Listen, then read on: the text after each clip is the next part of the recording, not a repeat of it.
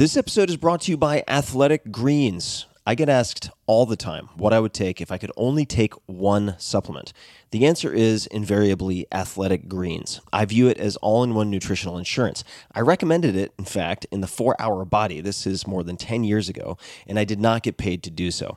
With approximately 75 vitamins, minerals, and whole food sourced ingredients, you'd be very hard pressed to find a more nutrient dense and comprehensive formula on the market. It has multivitamins, multi mineral greens complex, probiotics and prebiotics for gut health, an immunity formula, digestive enzymes, adaptogens, and much more. I usually take it once or twice a day just to make sure I've covered my bases if I missed anything I'm not aware of.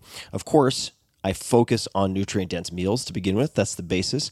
But Athletic Greens makes it easy to get a lot of nutrition when whole foods aren't readily available. From travel packets, I always have them in my bag when I'm zipping around. Right now, Athletic Greens is giving my audience a special offer on top of their all in one formula, which is a free vitamin D supplement and five free travel packs with your first subscription purchase. Many of us are deficient in vitamin D. I found that true for myself, which is usually produced in our bodies from sun exposure. So, adding a vitamin D supplement to your daily routine is a great option for additional immune support. Support your immunity, gut health, and energy by visiting athleticgreens.com slash TFS. You'll receive up to a year's supply of vitamin D and five free travel packs with your subscription. Again, that's athleticgreens.com slash TFS, as in Tim Ferriss Show.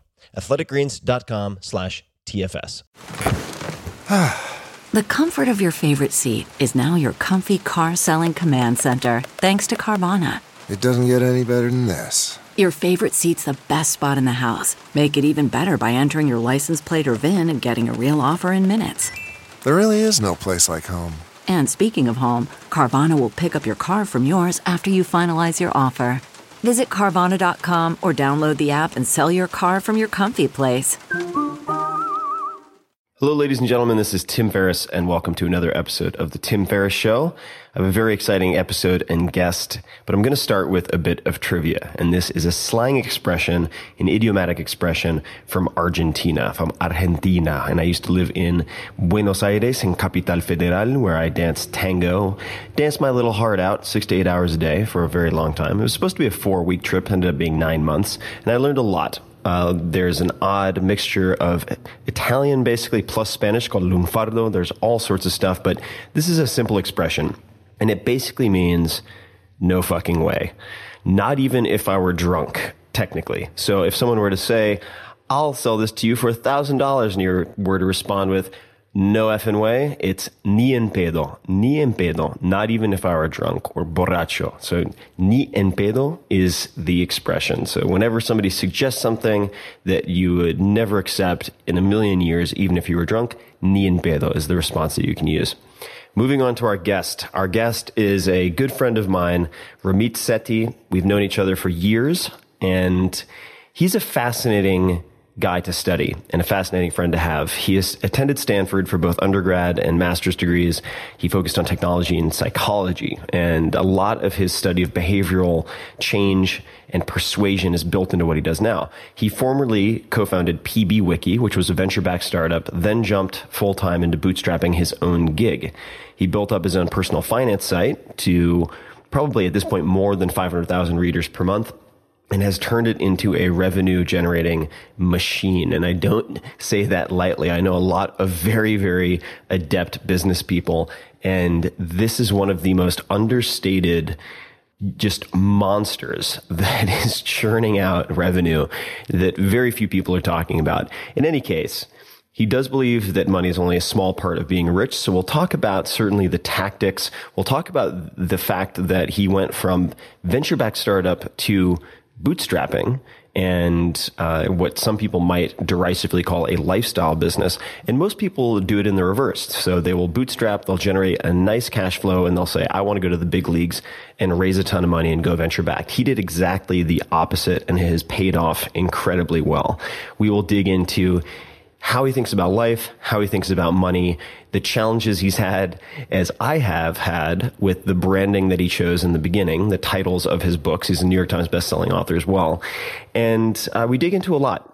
So I will, I will let you enjoy this. It is going to be a two part interview. This episode is brought to you by the Tim Ferriss Book Club, and I I really hope that you check it out. Uh, I do read a lot, probably three to four books a week, and the Tim Ferriss Book Club is a very short list of the few books that have had a huge impact on my life. To see those books, and there are only four to six of them, and get free samples of all of them, visit audible.com forward slash Tim's Books audible.com forward slash Tim's books. And I will be continually adding to that once every month or two. Last but not least, before we get started, I'd like to offer an opportunity to everyone listening. People ask me all the time about mentorship, and my answer is always the same. I never do mentorships. Why would I want to take on an unpaid part-time or full-time job on top of everything else that I'm trying to do and create and have fun with? So the answer is always no. Things have changed a little bit. There's an opportunity to join me Richard Branson, Seth Godin, and a bunch of others for nearly a week on Necker Island, which is Richard Branson's private island. And we will mentor you in your business and ostensibly in life if you have questions related to that, although I can't promise you answers. It's an incredible opportunity to check it out. Just go to shopify.com forward slash Tim. That's Shopify, S-H-O-P-I-F-Y dot com forward slash Tim. This is not something that you can just pay for and join. It is a competition. It's super cool. I recommend you check it out. And now, without further ado, I'd like you to meet Ramit Sethi. Thank you for listening. Optimal minimal. At this altitude, I can run flat out for a half mile before my hands start shaking. Can I answer your personal question? Now would seem an appropriate time. What if I did the opposite? I'm a cybernetic organism, living tissue over metal endoskeleton.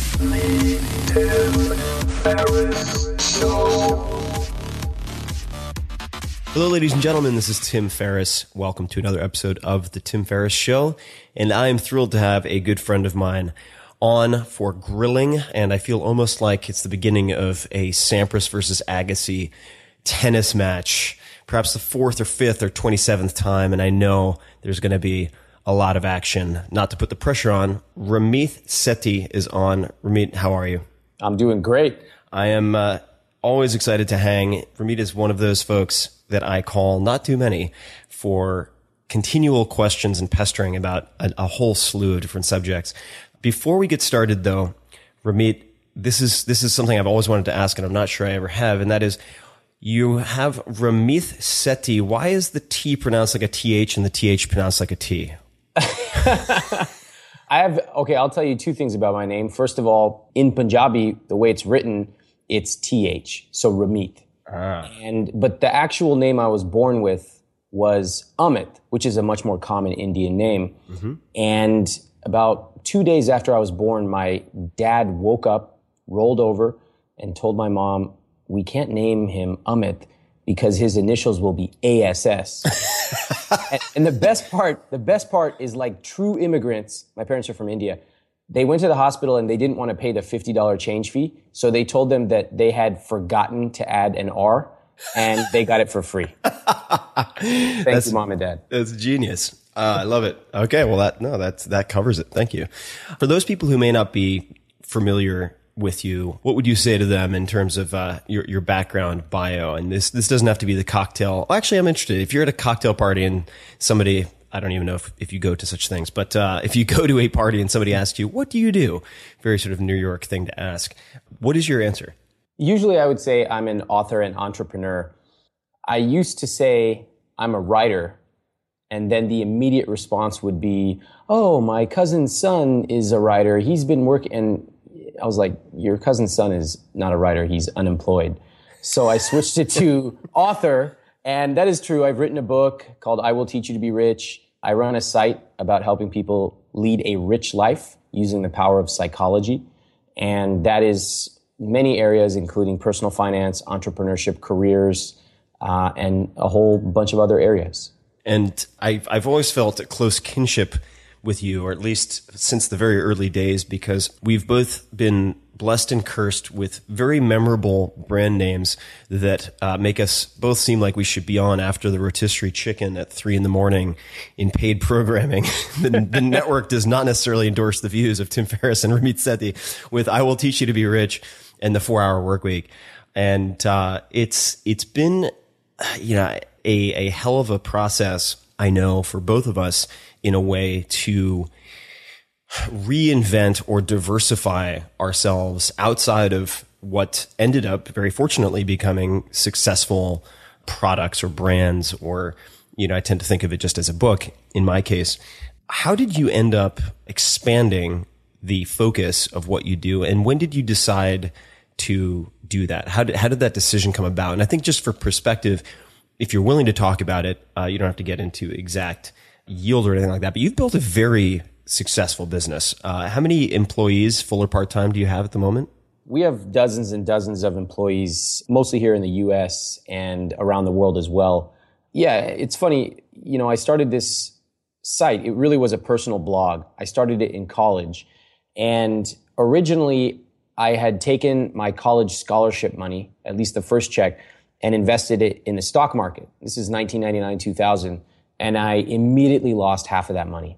And I was like, uh oh. That's not a good thing for a, entering college student to be facing. So I, at that time, I decided to learn how money worked. And I sort of went on this very long journey for many, many years to learn all about investing and stuff like that.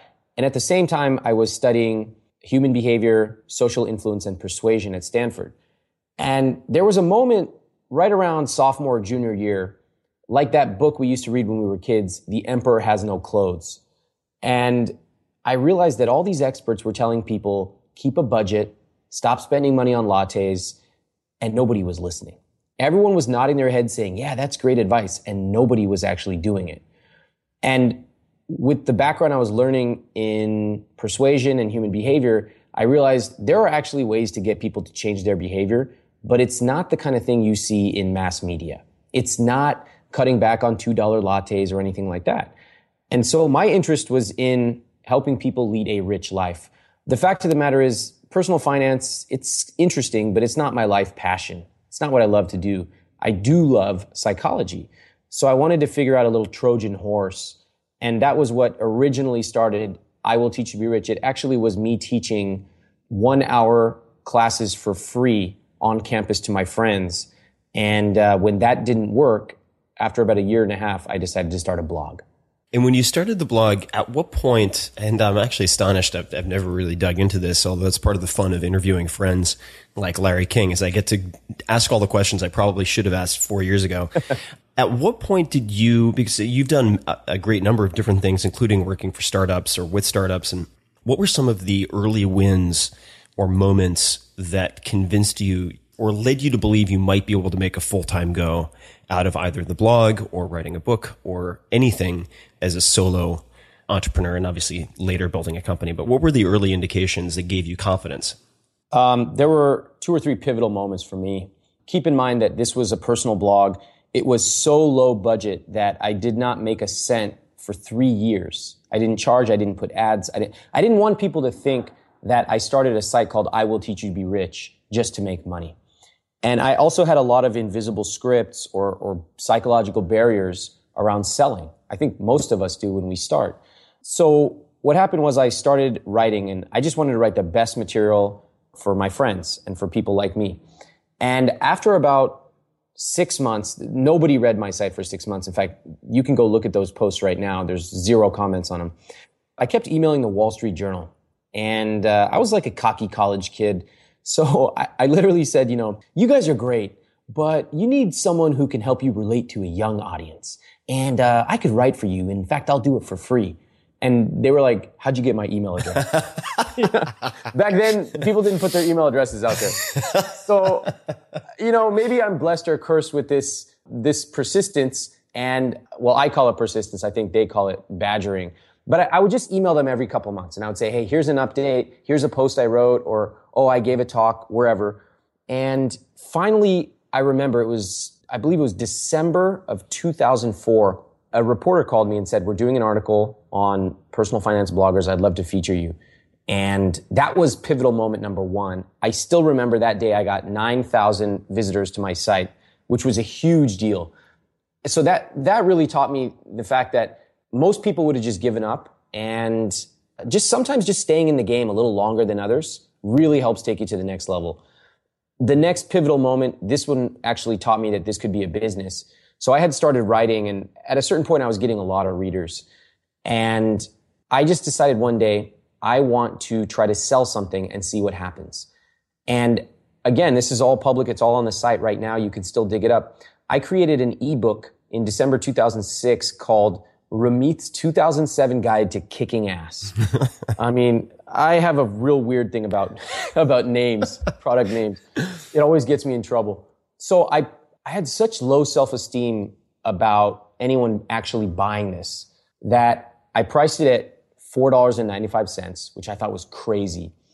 I apologized in the blog post. I said, sorry guys, I know you could probably find a lot of this stuff for free online, but, and then I didn't have any fulfillment set up. Like if people bought it, I was just going to wait for the PayPal order to come in and then manually email it to them. How long was like 50, how long was the ebook?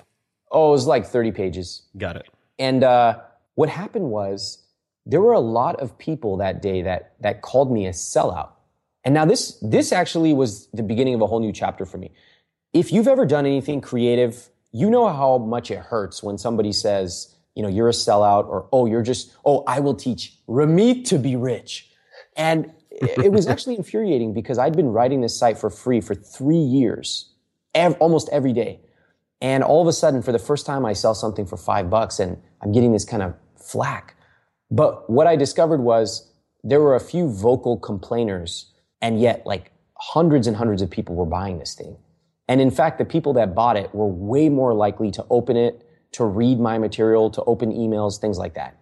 That was when I discovered that what is said on the surface is often very different from reality. Mm. And after a while, I started testing all kinds of different uh, monetization methods. And you could consider my site a laboratory. I'd run tests at all given times. And the ultimate sign for me that this was a real business was when I was making more from I Will Teach You to Be Rich than I was from my full time job, which was at a Silicon Valley venture backed startup.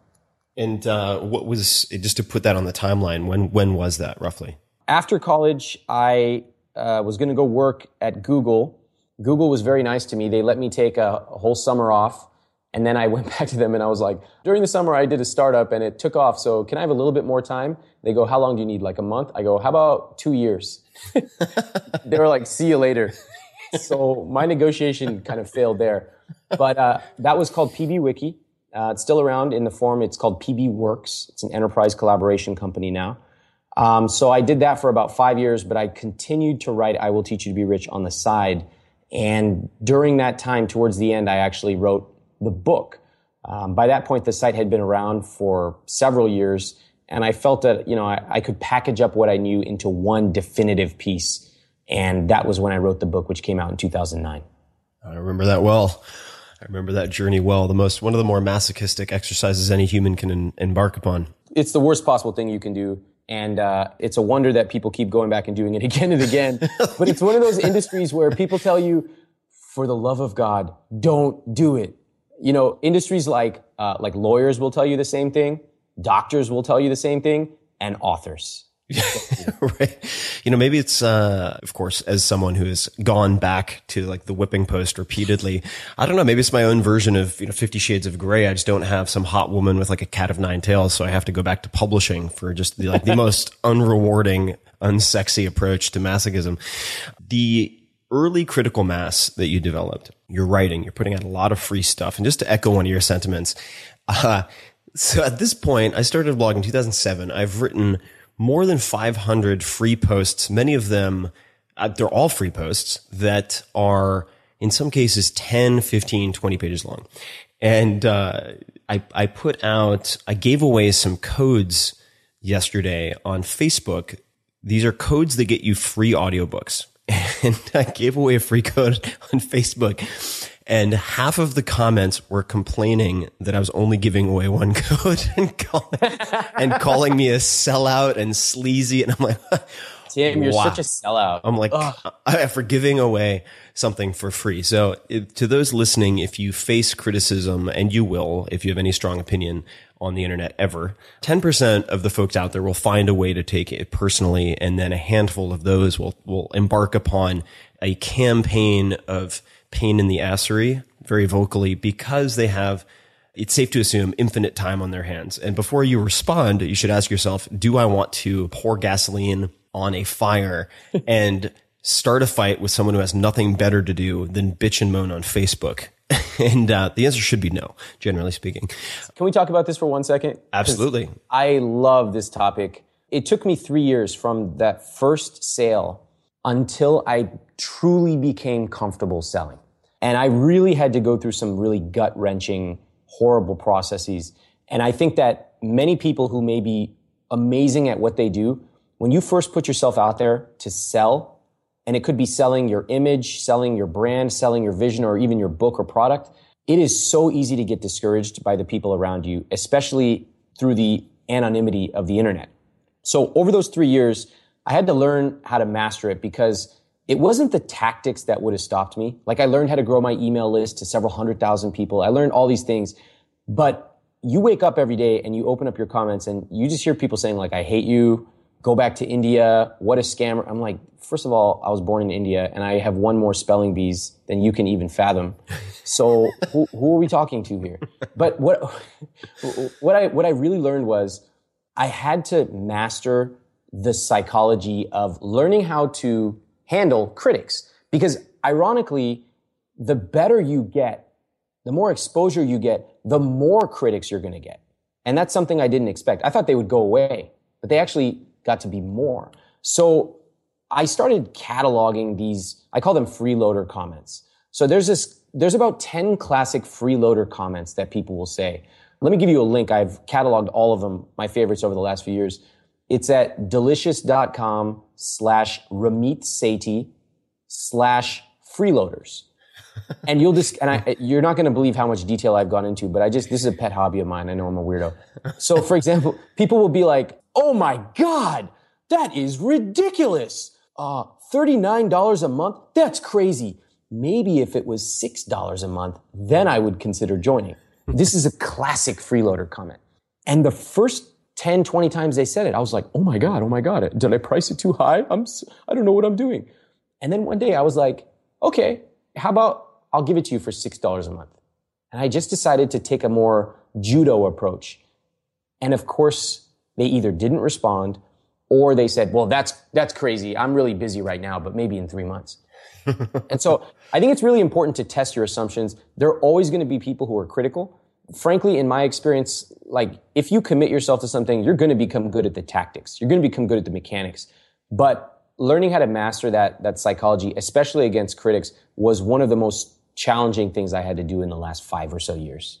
Absolutely. And just on that point, because we both interact with large communities of people. And when, for instance, on my blog, I have about one and a half million unique visitors a month. And I mean, that's, that's a large, reasonably large city. And you just have to assume, or at least the way that I've philosophically approached dealing with some of the craziness that comes over the transom. And you and I, I think have developed a, a fairly amusing uh, way of commiserating where, you know, the, when we get a really insane comment, I mean, just super insane, like, uh, and we both get them very regularly, but the, it clearly, insane. I mean, not, and I'm not using that euphemistically. I mean, when someone's like, you are the white horseman to my children for supporting this nonprofit, like I will deliver you on judgment day and, you know, whatever, skull fuck your grandchildren that haven't been born until your head explodes. I'm just like, what? Like, unbelievable. With a real email address, by the way, that I can respond to. I'm just like, wow. Okay. So I'll take that and then I'll email it to you and I'll put it in the subject line, you know, like, hmm, tempting. And then, uh, you just have to assume when you're dealing with that level of insanity that the general population mirrors the internet population. So if you go to, say, San Francisco, you see crazy people walking around. Maybe one out of every thousand people is just totally batshit crazy. They might have a semblance of normalcy, but then you kind of dig under the surface and four sentences later you realize, wow, this person is, is very insane. They can manage their life well enough to go to a coffee shop and log onto my website, but they are totally insane. And I think that gives people a certain degree, gives me at least a certain degree of comfort in knowing that it's not necessarily because you did something wrong. There, there's also constructive criticism when you fuck up. Don't get me wrong. But if you have a large enough audience, just assume one out of every thousand is going to be certifiably insane. And you're going to have to learn how to contend with that. Yeah. Yeah. I think that's exactly right. I think that it's actually a good sign that you're doing the right thing. Not if you're getting overly critical comments, because you have to learn. Sometimes they're right. Sometimes you really cross the line. And I remember one time I crossed the line so much that I actually had to send an apology email to my list. Um, that was once out of thousands of emails I've sent. But for the most part, you want to listen to the critics, you know, and then decide. And at a certain point, you'll have seen virtually every criticism they can lob at you and you can move on because they're going to be there five years from now still complaining and you can be on doing you know sharing your knowledge with the world so i'd love to rewind the clock and look at your blog and say the first thousand diehard fans because yeah. uh, there's, there's an article that I refer to a lot, and I think it's it's a very useful read for people who may get overwhelmed by the million different options presented to them in the world of marketing, sales, uh, a lot of self-purported social media experts spewing off. There's just there's a paradox of choice and people get paralyzed because they don't know where to begin. And I think there, that the article 1000 True Fans by Kevin Kelly, it's very short. It's available at kk.org. You just search 1000 True Fans is a great place to start, which makes the point, in effect, for people who haven't read it, that if you have 1000 diehard fans, for all intents and purposes, you can probably live comfortably as an artist, whatever that means to you, on full time income if you take care of and cultivate those thousand people. So I think getting to that point is a real milestone for a lot of folks. And maybe it's a thousand, maybe it's 2000, but it, it doesn't have to be a million. And I remember for me, one of the first milestones that I hit it took me a long time to find my voice on the blog. And all that means is writing the way that I speak, actually being myself as opposed to trying to sound smart, trying to imitate other blog posts that I thought would do well, going to say 43 folders and going, Oh, he formats his posts this way. I'm going to imitate that. Oh, I go here. They create lists of this type. I'm going to do that. And it was a very schizophrenic, ununified, weird attempt when I first started. And the blog was atrocious. I mean, it was just the most hideous fluorescent yellow and blue blog imaginable. People can find screenshots if they search, you know, early blog as well as your site. No offense, but it wasn't exactly a prom queen. Uh, um, it was awful. Yeah, it was terrible. And, uh, but it was, it was good enough, right? And one of the tipping points for me at the time was I had an article, which is very controversial still to this day called Geek to Freak, how I gained 34 pounds of muscle in 28 days. And uh, it made the front page of Digg. And at the time, Digg.com, D-I-G-G.com was a very big deal and drove just I think it was thousands of clicks a minute, something along those lines. And of course, immediately crashed my site. I, I, freaked out. I was in New York City at a lunch and I found out that it had crashed and I viewed this as my one golden opportunity and I'd fucked it up. And oh my God, I was never going to recover. But that really created a lot of buzz that set the tone. The other thing that really helped was a guest post that I did on GigaOM, uh, mm. run by Om Malik and I spent as much time on that guest post as I would have spent on an article for the New York Times. And because that is still generally rare on the internet, it sounds crazy to, to say, but it's true. That drove an incredible amount of dividends. And it wasn't because a million people went from GigaOM to my site. It's because perhaps a few hundred highly influential, qualified folks in Silicon Valley went from that article to my blog, and that was enough. So I'd be curious to hear for you in the early days, what were some of those tipping points? And I also have to ask because I can't leave it unasked. What was the one email that crossed the line, and why did you why did you have to apologize? Oh man, I don't remember what that email was. I wish I did, but knowing myself, I probably just said something a little too offensive you know, I, I, probably laughed at it. I'm like, this is great. But when you're starting to send it out to like 25,000 people or 50,000 people, you know, I make jokes now. I have to stop myself and I do what it's called a joke review. Sometimes I have jokes that are, I think might be so offensive. I have to ask women from my team. I'm like, uh, did I cross the line on this? I have to ask like people in other countries. I don't want to compromise my jokes or the way I write, but I also don't want to let like a joke overcome the message, right? So that's, that's what I learned from that. And since then, I've never had to do that again. For me, I agree 100% with a thousand true fans. I think that was one of the seminal articles that inspired me to really build amazing material rather than just recycling what else was out there. And I knew that if I had a thousand true fans, then not only would I be able to live doing the things I wanted, but I would be able to t- turn that into 2,000, 5,000, 10,000. And that's exactly what happened. I have students of mine now who have told me literally, like in person, they've said, I've pre-committed to buying anything you create at any price, which is a very unusual thing to hear. That's a hell of a statement. Yeah, I mean, I'm like, wow, really? So in my head, I'm like, man, I need to create something, you know, much, much more higher priced. Other students just tell me they scroll down to the bottom of my sales page, often which are 70 plus pages long, and they don't even look at the price. They just go straight to the buying. So that's a good place to be. And how did I get there? I mean, the first things I did were, was number one, I looked around and I had a very interesting experience interning with Seth Godin. And I watched Seth and I watched the way he worked and I realized he got hundreds of emails a day with the best stories, the best examples. And that's why his books have so many amazing examples that nobody else has. Same with Malcolm Gladwell. And so I'm watching him and I realized it is very hard to be the best, but once you get there, it's pretty easy to stay there or relatively easy. It's like getting into an elite college. Very difficult to get in, but once you get in, you basically can't flunk out.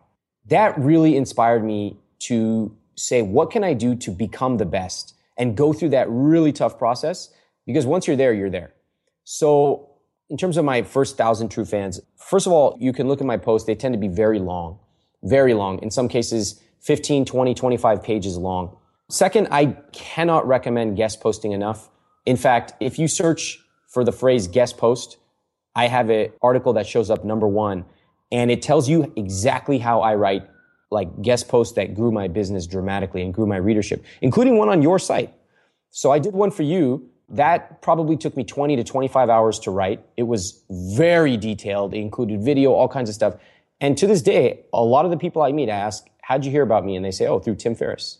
Just to reiterate, and I, I want to come back to knowing some of the, the subject matter of some of the posts in the early days that really, if you did an 80 20 analysis, drove the vast majority of those first thousand true fans. But just to underscore something you said, and uh, I'm, I'm looking up your post right now on uh, on my blog, so I can point people to the actual guest post, so they have an idea of what's what I feel is required to really uh, to really put a dent in uh, your traffic. Yeah, boy, you're mentioned quite a few times on my blog. Uh, I think it was uh, automating. Yeah, it's called the psychology of automation. The psychology of automation. So if you guys go to 4hourblog.com, just all spelled out, and then search automation and Ramit, it'll pop right up. And another good example is hacking Kickstarter. I mean, how to raise $100,000 in, in 10 days, which was written by an entrepreneur named Mike Del Ponte. And these posts take a long time to write. They take an extremely long time to write. And the reason that's worth it is that a single blog post can change your life forever. That sounds crazy, especially in the crowded sandbox that is the World Wide Web. But if you take the time to do the hard thinking instead of just churning out a hundred mediocre bullshit articles, you will stand out. And if you think about it strategically and are willing to put the time in to say, develop relationships, relationships that can be long term and put together two to five guest posts that are truly world class, it's almost guaranteed that at least one of those will take. And it can immediately change your business potential and your uh, your career trajectory. I mean, literally overnight. And I don't think that's overselling it I, I, that's true for my blog, and the blog has become the heartbeat of everything that I do. But I'd, I'd love to hear from you what some of the early content was, what the subject matter was. Yep, I agree 100%. I've had three or four posts that have changed everything for me. And one of those was the one on your site, the psychology of automation, uh, building a bulletproof personal finance system.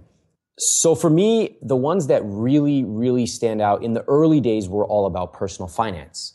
And again, for me, I believe personal finance is a small but important part of living a rich life, but it's just a small part of it. So I started off for the first few years writing about money. Everyone has money. Everyone has problems with money. They don't know what they're doing. So some of the most popular posts I wrote were, I wrote one on weddings, which was very controversial because I told people, here's what everyone says about weddings. Have a small, simple wedding. I want to elope. I'm just going to keep it small and simple. And yet nobody does. And so I talked about the fact that we should stop deluding ourselves and just acknowledge that we're probably going to have a big wedding. So if that's the case, here's how much you need to save for it. And the numbers were quite stark. And then I led them into the rest of the automation system. Now I think this worked for a couple of reasons. Number one, Do you remember the headline? I just, uh, I, I'm so curious. Do you remember the uh, the headline of the post? I do. It was called the $28,000 question. Why are we all hypocrites about weddings? It's a good one. I think it worked for a couple of reasons. One, it takes an unconventional and very brutally honest look at something that we all think or take for granted. So there are these classic things that everyone says and yet nobody does. Like, oh yeah, I should go to the gym. Okay, but no one really goes to the gym. Why not? Let's talk about that. Or keep a budget, which nobody does. Let's talk about that. Let's put it on the table. So that was one. It, it, it really shined a light on something that most of us weren't doing. And then the second thing was it was a tactical, specific sliver of an entire larger discussion. So for example, instead of you writing the post like, how to build a healthy lifestyle, you wrote 34 pounds of muscle from freak to geek or geek to freak, 34 pounds of muscle in, in 30 days. That is a really specific sliver of a larger discussion. And so if you can chunk out what you know into really specific slivers, that will attract lots and lots of people. Definitely. And to underscore that, when I'm writing posts, I never start out with trying to write a post that will appeal to all of my readers because the only way that you attempt to achieve that is by having something so generic, non-polarizing and lukewarm that no one will hate it.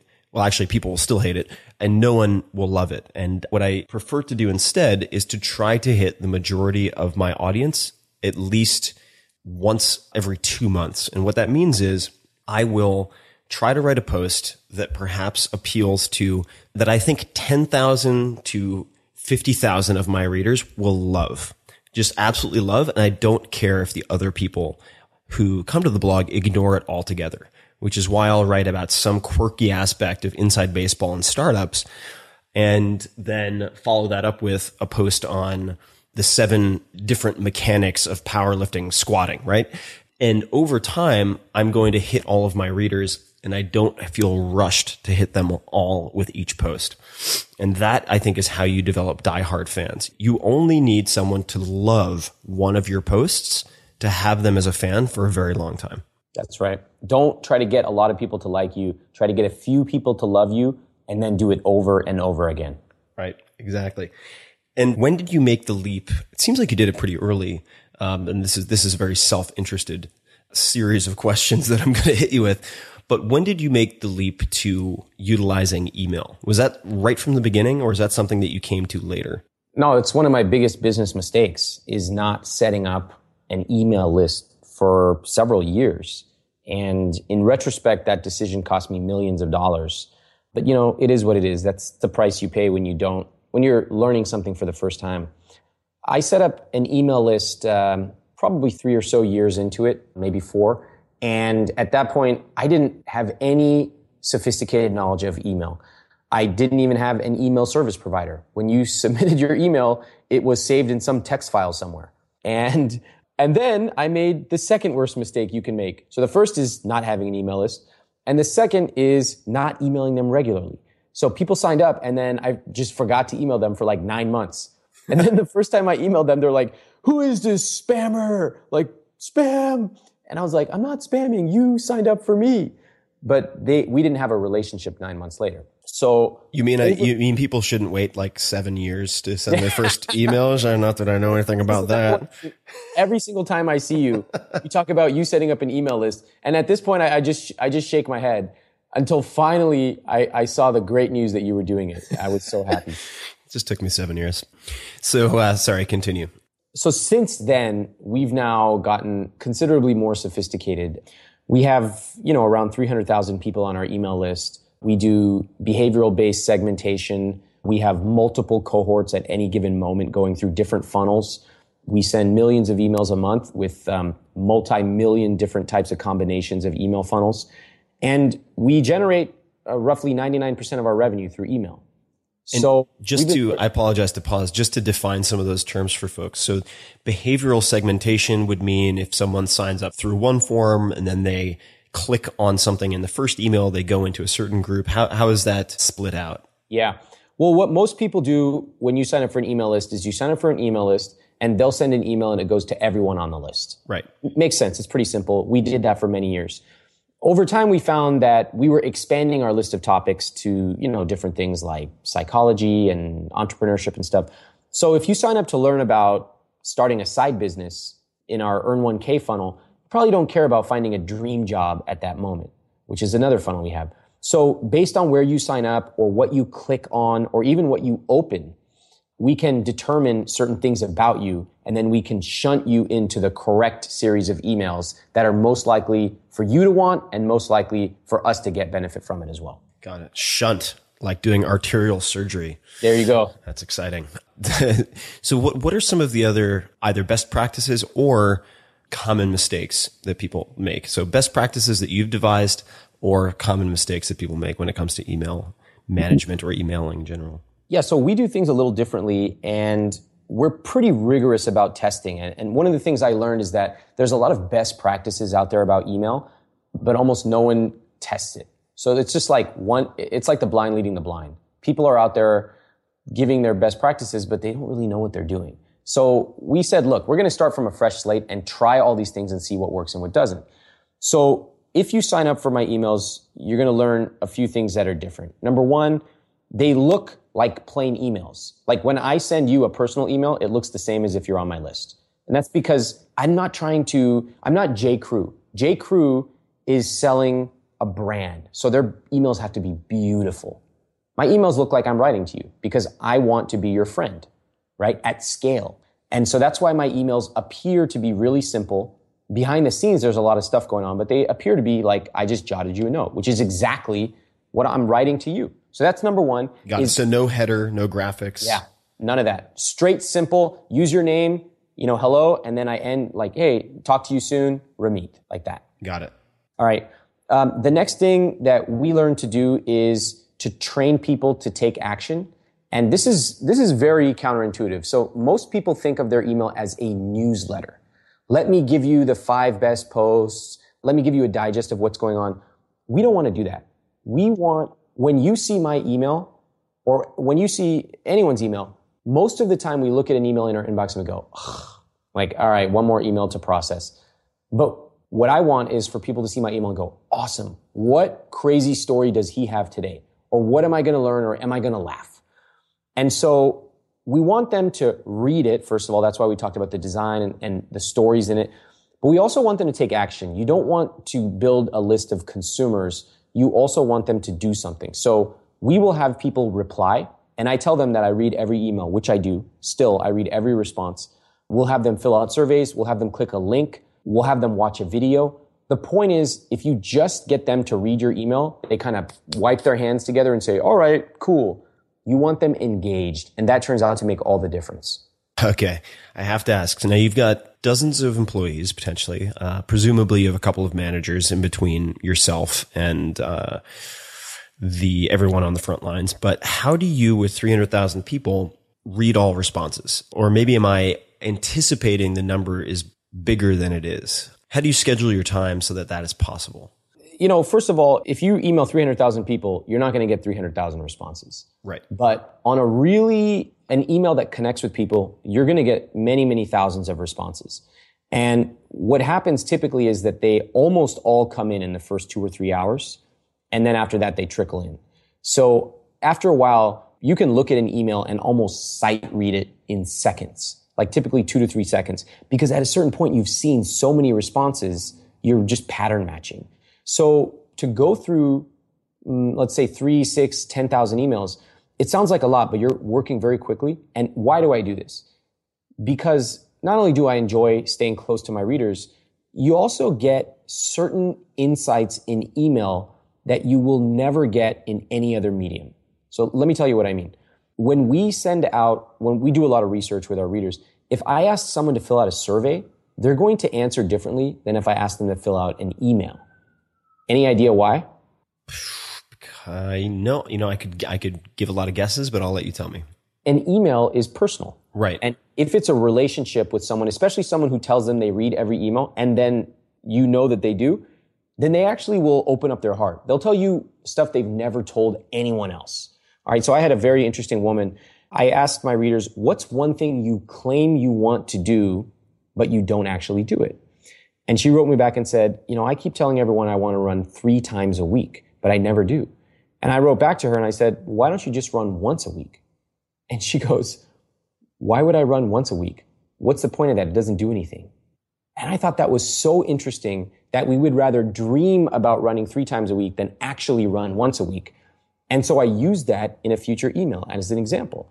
And so people get the message that you actually read the emails. And I then use that concept in a future course of mine.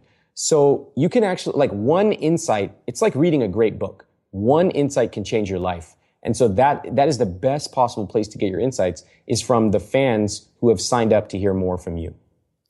So this is, uh, this brings up an, an complementary or alternative approach to very similar ends that, um, people out there might be interested in. This is something that I do, which is based on the blog. So I will very often publish blog posts very late at night. So I will, I will publish blog posts extremely late on West Coast time. So presumably most people on the East Coast are asleep. And I'll put up a post. I'm a night owl, so it doesn't bother me to stay up until two, three in the morning. And I will sit and wait and go back 60 minutes later into the comments to allow people who are overseas generally to give me feedback so that I can then address concerns. Let's say one of my jokes is over the line, or if the post gives an indication that it's going to be very, very controversial, I might add in uh, a caveat or some type of preface. And I'll get feedback from people in other countries that I then work into the post before I promote the refined version the following day. And I will then typically read at least the first 50 to 100 comments of almost every blog post in a similar way. And it's very easy for me to respond to. I, I, use WordPress. I've used it since day one because I think it's very good for SEO out of the box and I'm very comfortable with it, which allows me to then do the same in the admin panel as opposed to doing it on the site itself, which takes a lot longer because you're refreshing the entire page each time. But uh, I found that extremely useful and very critical to stem potential blowback with articles that are controversial. Like I put up a post at one point, Jesus, that really, really rankled uh, a lot of folks out there, which was about a reader, a male reader who had gone to, I think it was Brazil and created a swimsuit calendar and ended up marrying one of the women that who modeled in the, it did a shoot with him and blah, blah, blah. And it was a very, I thought, inspirational piece. It wasn't, I didn't think it was sort of sleazy, but there were a few things that were not addressed in the piece that let people's imaginations run wild and, yeah. and uh, make assumptions that were not true. So I, it was, it was important to catch that early. And when I haven't done that, you can wake up, especially with a large enough audience, to a major PR crisis on your hands. Uh, when you have uh, journalists or media or large bloggers who are also reading your posts. In the um, case of email, what I'd love to ask you is at this point in time, what software helps you run your life? What software and services help you run your life and business? Yep. So we use a lot of off the shelf software because we have a team that works remotely. We use some things, some of which are standard, some of which might be a little surprising. So we spend most of our day in email, chat, Skype, Basecamp for project management, and Google Docs for sharing uh, documents with people. We've built some systems to be able to, like, we, we use a lot of checklists, and there's a great book called The Checklist Manifesto. Atul Gawande. That's yeah, great amazing. Book. And it's all about how you should save, like, for, for us, we know we have, we're cognitive misers like anyone else. We have limited cognition, limited willpower. Why do we want to spend that looking for, did we do this? Did we do that? You know, airline pilots use checklists because there's big risks there. We do the same for our business because we want to spend our limited creativity on the stuff that really matters. So that's good. In terms of other business tools that work well for us, we started off our first ESP or email service provider being Aweber, A-W-E-B-E-R. And I think they're really good. They're great to start off with. we were there until we had about 150,000 people on our email list. And we had done some really wacky things with their software to customize it so that when one person joined, they counted as like eight leads. It was like crazy the stuff we were doing there. And finally, we realized we needed to move off them and get on to somebody a little bit more sophisticated. We then moved to Infusionsoft and we're probably going to have to make a move because in about a year, we've already almost outgrown them. So that's what we use for our email software. Other things that we use, SurveyMonkey, which is terrific for collecting responses. It's simple. It works. Most of it is free or you can pay a little bit for the premium service. And then along with that, we have a host of sort of back office tools that we use as well. What would some of those back office tools be? Those would be things like GitHub for uh, managing our design process. We've got a tool that we use for sharing screenshots and, and things like that. What Most do you, of them, what do you use for the screenshots? That one I'm going to have to check the name on. Okay, no worries. But honestly, we could run 85% of our business using the tools I just mentioned. What do you use for sharing checklists and ensuring that people are using checklists?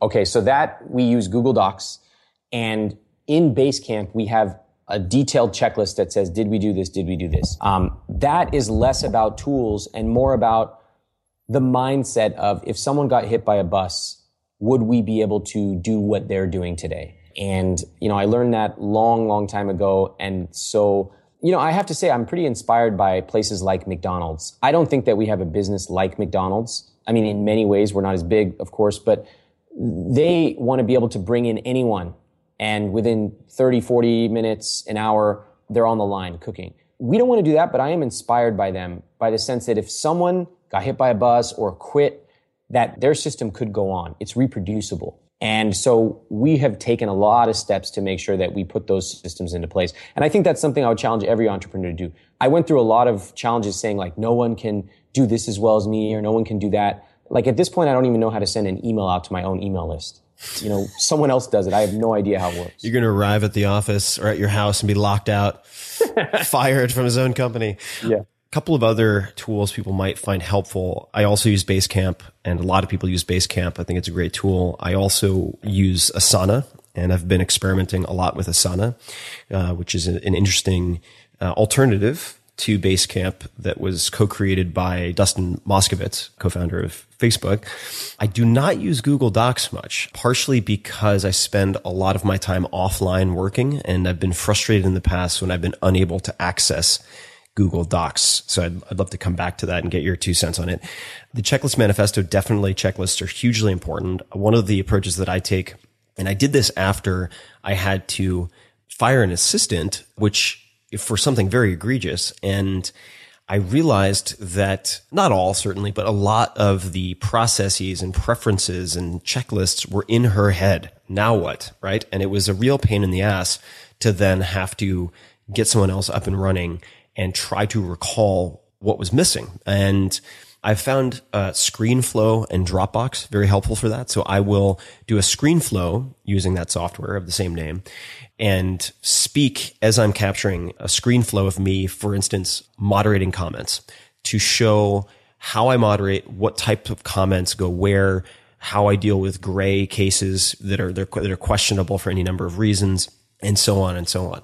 And I then put these into Dropbox into a basically a process folder, and that is accessible to uh, anyone who may work with me who needs to see how something is done, uh, which I found very, very helpful. SurveyMonkey, definitely. They bought a company called Wufoo. I've used Wufoo and SurveyMonkey both for a very long time. In the case of Google Docs, do you have, what do you use for chat? Is there any particular tool you use for chat? We just use Google Chat. And um, we might do one of these more corporate tools like uh, Yammer or something like that. I've been hearing good things. What about you? Do you use anything like that? I don't use chat currently much. There are a few exceptions. If I'm dealing with developers typically or designers, particularly overseas, I'll use Skype. Mm. And uh, I do like Skype due to the, the encryption for, for, a host of reasons and the ease of file transfers. I get a little edgy if I have too much of my data on any one com- company's services.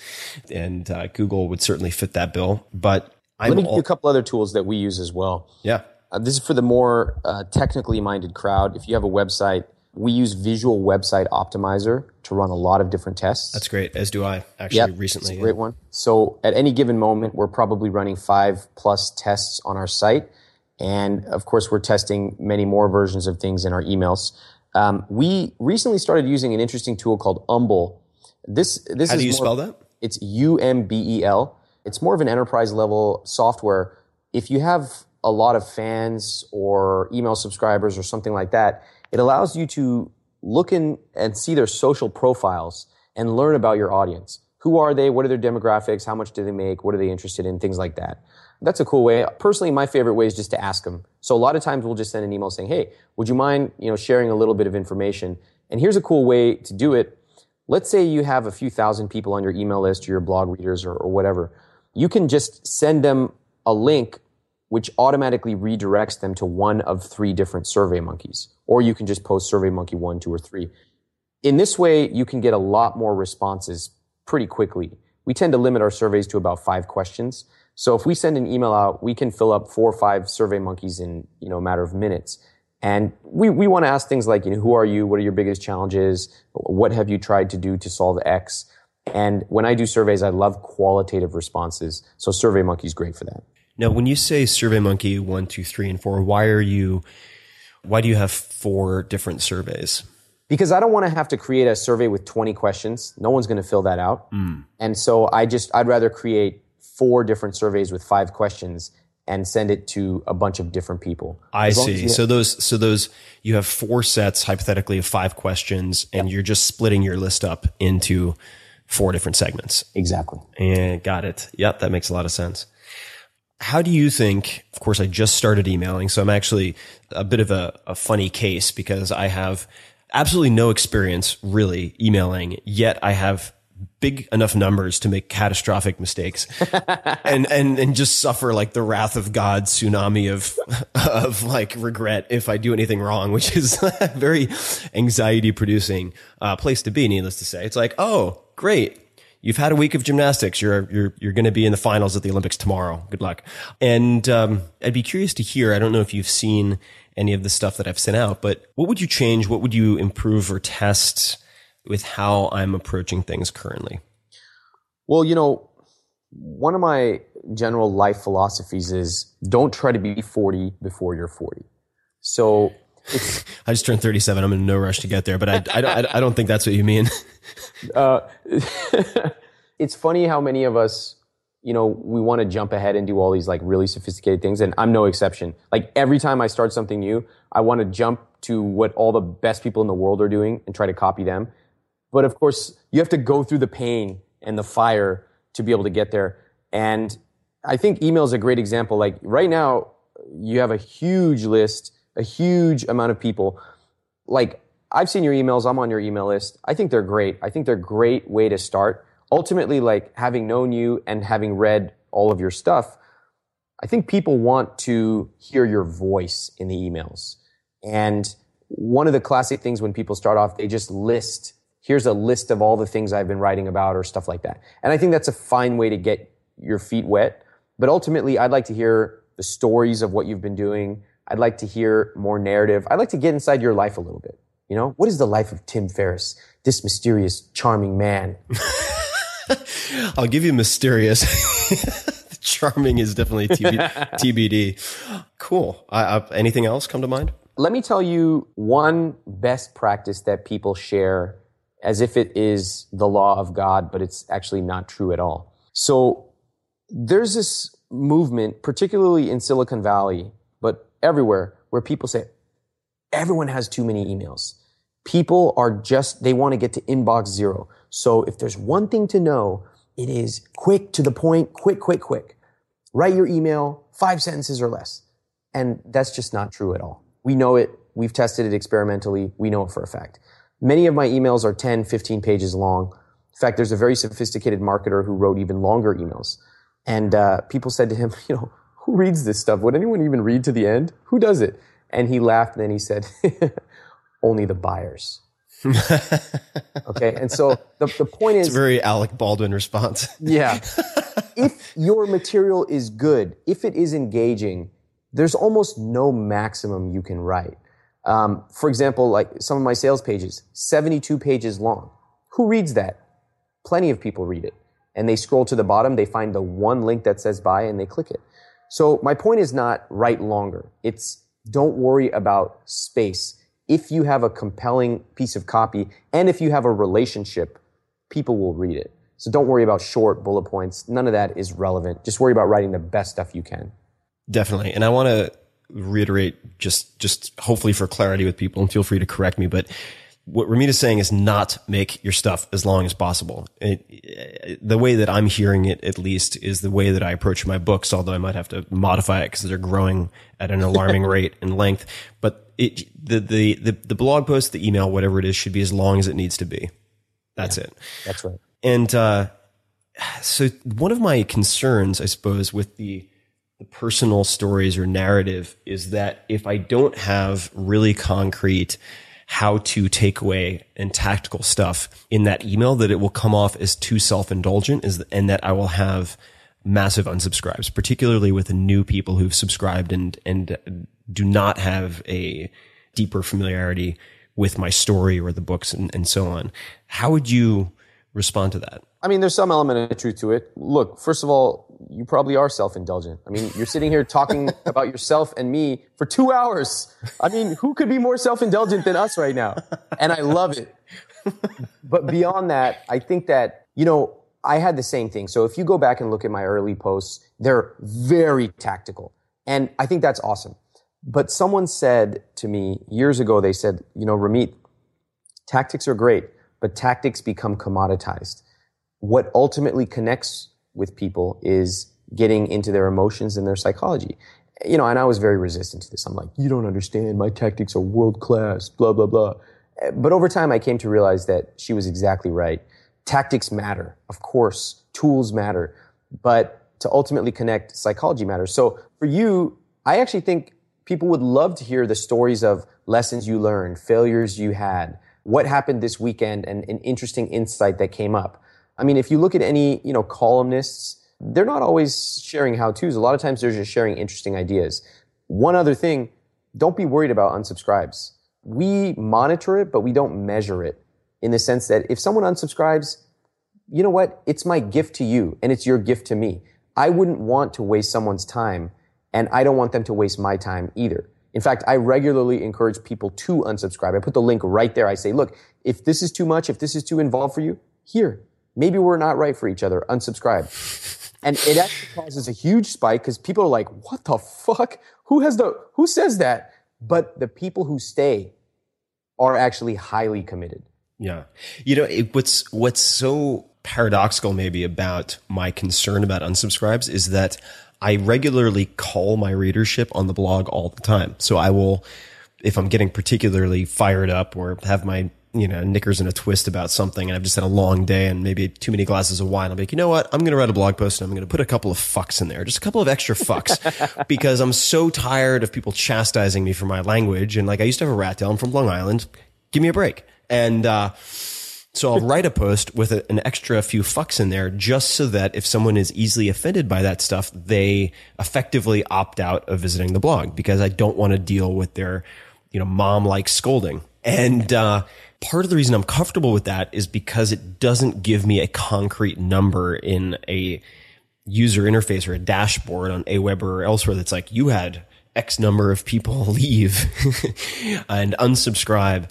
Uh, and it's, it's been kind of psychologically fascinating to see how it's tempting for me to be more conservative, much more conservative with email than I am in my blog posts because of that precise yeah. number uh, that it, that it gives me as feedback. So. It's a good sign. It's a good reminder that not all data is good data, and that often the most productive thing you can do is stop looking at data.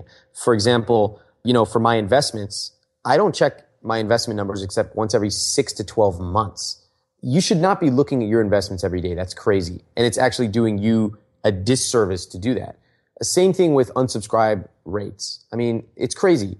You need to be focusing on growing your list, writing amazing stuff, and probably revenue per email. That's a great measure if you're growing a business. Unsubscribes, that's going to drive you crazy. It serves no real purpose.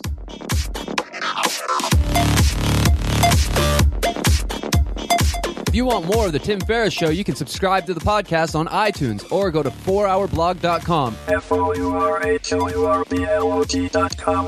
Where you'll find an award winning blog, tons of audio and video interview stories with people like Warren Buffett and Mike Shinoda from Linkin Park, the books, plus much, much more. Follow Tim on Twitter. It's twitter.com slash tferriss. That's T-F-E-R-R-I-S-S. or on Facebook at facebook.com slash Tim Ferriss. Until next time, thanks for listening.